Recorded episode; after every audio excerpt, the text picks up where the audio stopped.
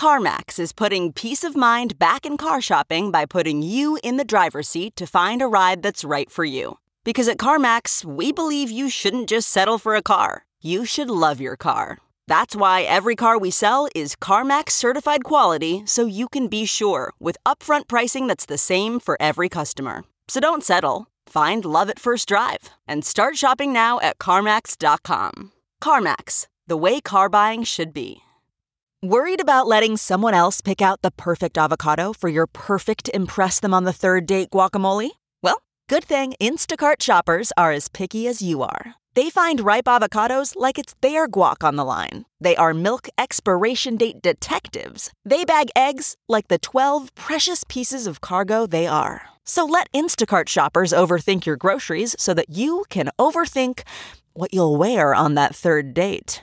Download the Instacart app today to get free delivery on your first three orders while supplies last. Minimum $10 per order. Additional terms apply. Coinbase is not only a great way to start, but it could start your journey down the path to more learning. You watch the numbers go up. You start paying attention to Bitcoin in general a bit more. You notice days where Bitcoin is making a lot more than Coinbase, and in a few months, you notice that you would have just been better putting your money into Bitcoin than putting that money into Coinbase. Boom. Welcome to your new financial rabbit hole.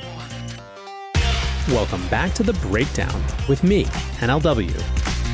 It's a daily podcast on macro, Bitcoin, and the big picture power shifts remaking our world. The Breakdown is sponsored by Nexo.io and Exodus, and produced and distributed by Coindesk. What's going on, guys? It is Monday, April 5th, and today we are talking about how the Coinbase IPO might affect Bitcoin's price. First up, however, let's do the brief. First, on the brief, on this day, 88 years ago exactly, FDR signed Executive Order 6102.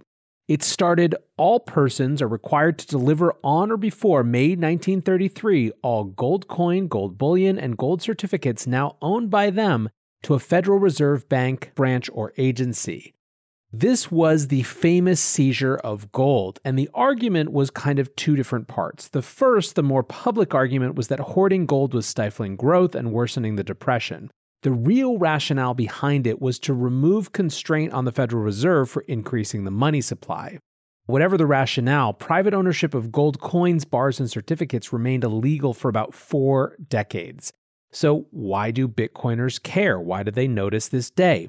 In short, there's historical precedent for forceful state seizure in the United States of an asset that is perceived to be interfering with monetary policy. For some, there is a longer term concern that something like this might be visited upon Bitcoin should it grow too powerful. So, what's my take? I do subscribe to the ignore history at your peril point of view in general. However, I think that this is a massively different time with a dramatically different set of circumstances. From the Fed side, there are no self imposed constraints at all on the monetary policy they can run. So even if they don't like Bitcoin ownership, it's not imperiling how they run the dollar as gold was in the early 1930s. From the standpoint of perception of state power as well, this would face an absolutely vicious response from many, many legislators. It would be a very strange battle to pick Although presumably the circumstances that would have someone pick this battle are more extreme than anything we're experiencing now. Then there is, of course, the practical consideration. How would you actually seize Bitcoin from everyone who holds it? This is why centralized exchanges represent to many choke points that could be very dangerous places to store your coins. And finally, there is the growing lobby of hodlers that is increasing in power. Right now, it strikes me as pretty unlikely that many of the big institutions that have gotten themselves Bitcoin exposure would go to the mat to fight something like this, although I could be wrong if only from the standpoint of them being scared of the precedent of the state feeling comfortable seizing specific categories of financial assets. By the time Bitcoin is big enough for this even to be on the table, that lobby will have grown enormously. So, all in all, I think that regulation we don't like is a much bigger concern but it's still worth noting this day. Which brings us to part two of this brief. The former SEC chair Jay Clayton was on CNBC last week and had this to say quote, where digital assets land at the end of the day will be driven in part by regulation, both domestic and international. And I expect that regulation will come in this area both directly and indirectly. This idea of government bannings, government regulation, and on the other hand, environment are the main FUD floating around this time in this Bitcoin cycle. The question for me is what does this theoretical regulation look like? A lot of the people who are sharing this don't seem to want to get into that sort of detail. Now, one interesting note on that front the Financial Crimes Enforcement Network, FinCEN, has hired Michael Mosier, the former CTO of Chainalysis, as their new acting director. The previous director, Kenneth Blanco, took the stance that crypto doesn't need its own legal framework because it's just subject to existing regulations. So, is this good or bad for the industry? On the one hand, Chainalysis has few friends among Bitcoiners, especially the more privacy inclined. It is seen as a tool for the government. And given how much of Chainalysis revenue comes from federal agencies, it's understandable why. On the other hand, at least Chainalysis actually understands what crime in crypto looks like and doesn't look like, it is their reports and analyses that are routinely used to debunk the crime FUD because they show just what a tiny percentage of overall crypto transactions are actually used for any sort of crime. So perhaps having an extremely well versed person in this role is a good thing.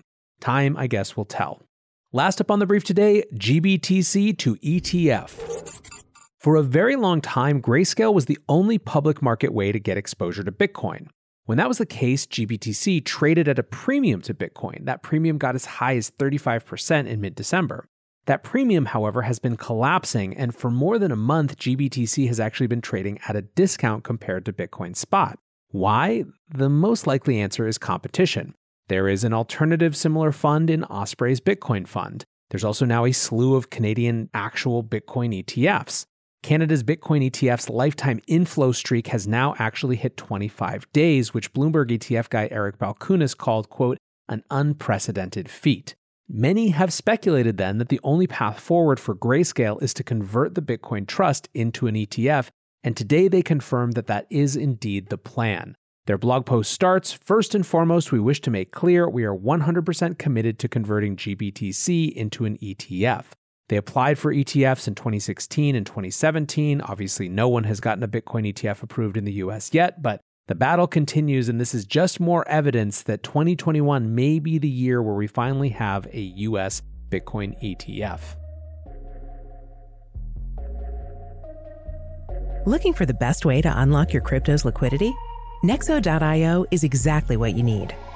Borrow against your digital assets at just 5.9% APR Earn passive income with yields of up to 12%.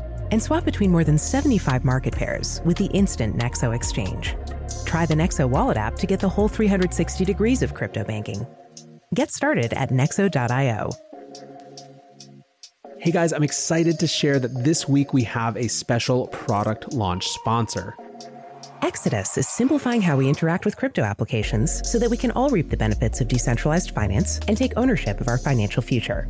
With the Exodus digital wallet, there's no need to download separate apps or visit multiple websites. Through beautifully designed desktop and mobile applications, Exodus users can secure, manage, and exchange their cryptocurrency in one easy to use wallet. With Exodus's non custodial nature, nothing stands between you and your assets. Take control of your crypto and download Exodus today. Visit the App Store or Google Play to download or visit exodus.com for more information.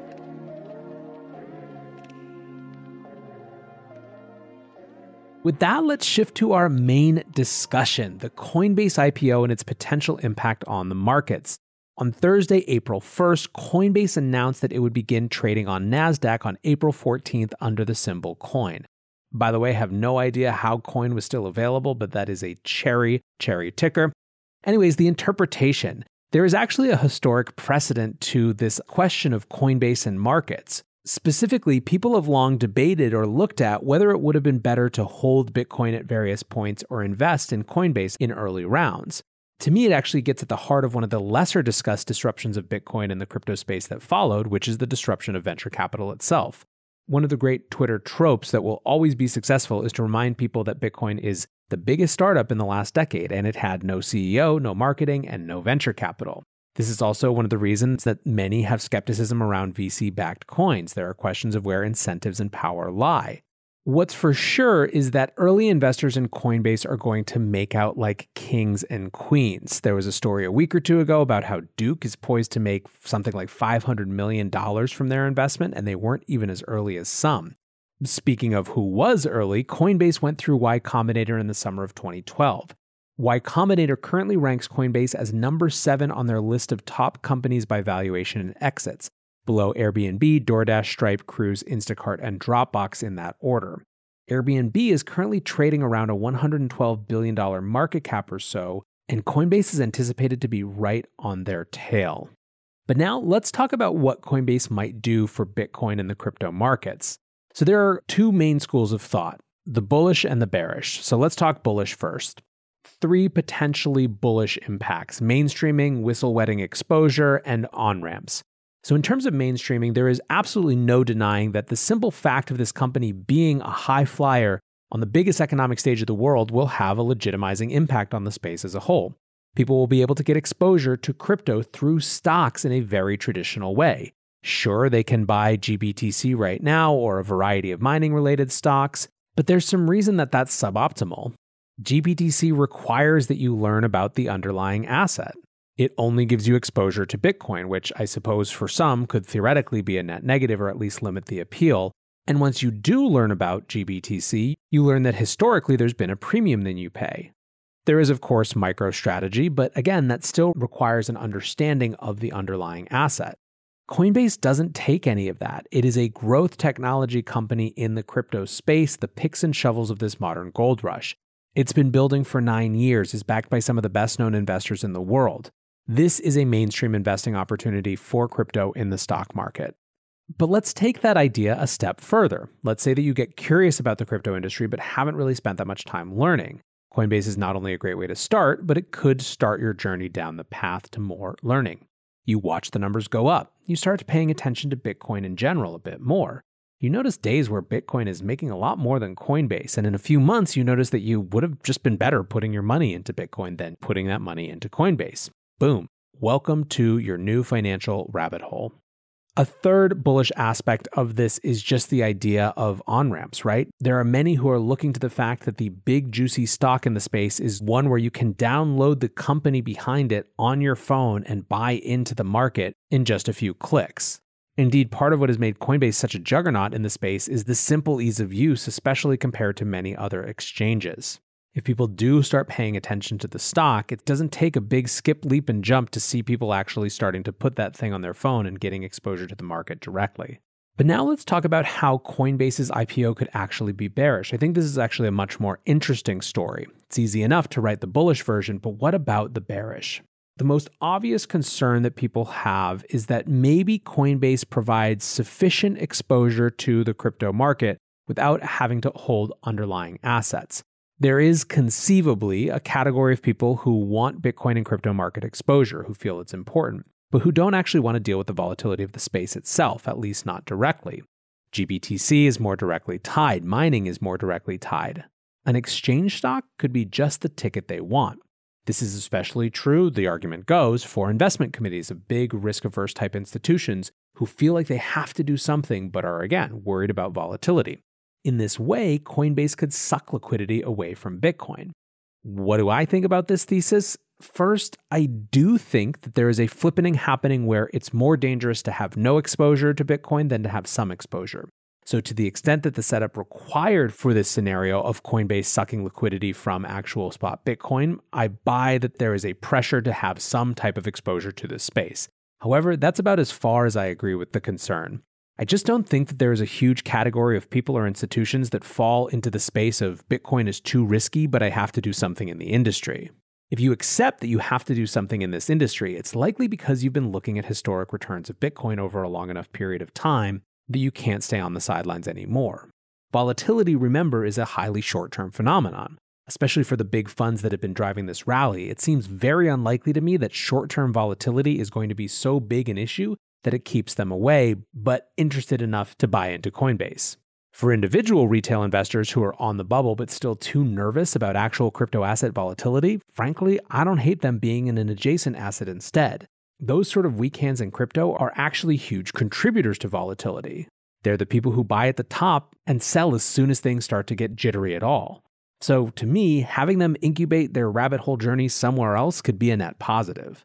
It's also worth noting that for people who want to play in the space without actually having underlying exposure, there have been cash settled Bitcoin futures for years. So, all in all, I think the bullish scenarios are far more likely. That said, it's almost inevitable that we'll overstate the likely impact of these bullish scenarios in the short term. Speaking of which, one of the other areas that people are wondering about Coinbase's market impact is with other assets related to crypto exchanges. We've heard reports that Kraken has been out fundraising at an extremely high valuation, clearly trying to take advantage of that Coinbase momentum. I wouldn't be surprised if you see some amount of pump of exchange tokens in the lead up as well. I also think you're going to see a lot more attention around the DeFi DEX AMM space. Icebergy on Twitter tweeted Coinbase IPO in two weeks around 50 to 100 billion dollar valuation. How is every single AMM DEX exchange token not undervalued? Larry Cermak from the block responded, Coinbase has 1K plus employees, has been around for five plus years, is going to have a record breaking Q1 in terms of users and revenue, is servicing the largest corporate treasury Bitcoin buys, etc. DeFi is still in its infancy, and Uniswap is already at one third of Coinbase's valuation. The point being is that these things are perhaps not undervalued even given Coinbase's big potential valuation post listing. For those paying attention to this AMM DEX exchange token correlation, I would only caution that it goes two ways. Coinbase is looking like they're going to be sitting at a juicy valuation trading above 100 billion. If the market decides that that's nuts, however, and too high, and people are correct in thinking there will be a correlation between how Coinbase is valued and other exchange assets are valued, the inevitable dump could become a new anchor on those valuations just as easily as it could become a pump on their valuations in the lead up. We're going to have a lot more information about Coinbase's Q1 tomorrow. They're going to be reporting that, plus a lot of forward looking guidance, and depending on the timing, I'll include that as part of the brief. Overall, there is a lot of press, a lot of attention. Wall Street Journal had a story today as well about how two of Coinbase's supposedly independent board members, Fred Ehrsam and Fred Wilson, aren't really that independent, owning 8.9% and 8.1% of voting power, respectively, which is below but just barely the rule on 10% for an independent board member. And either way, like I said, there is just a lot of attention on this space. It's going to be one of the seminal events, one way or another, in the Bitcoin and crypto space this year. So get your popcorn and settle back into your seats because the historically bullish April has this big, huge event right in the middle of it. Anyways, guys, I hope your week is off to a great start. I appreciate you listening, and I hope you had a wonderful Easter slash spring weekend. Until tomorrow, be safe and take care of each other. Peace. Why? Why? If you Why? have T-Mobile 5G home internet, you might be hearing this Why? a lot. Why? Every time your internet slows down during the busiest hours. Why? Why? Because your network gives priority to cell phone users. Why? Good question. Why not switch to Cox Internet with two times faster download speeds than T-Mobile 5G home internet during peak hours? Okay. Stop the whys and visit cox.com slash 5G home for details. T-Mobile prioritizes certain T-Mobile phone users over home internet users during times of congestion.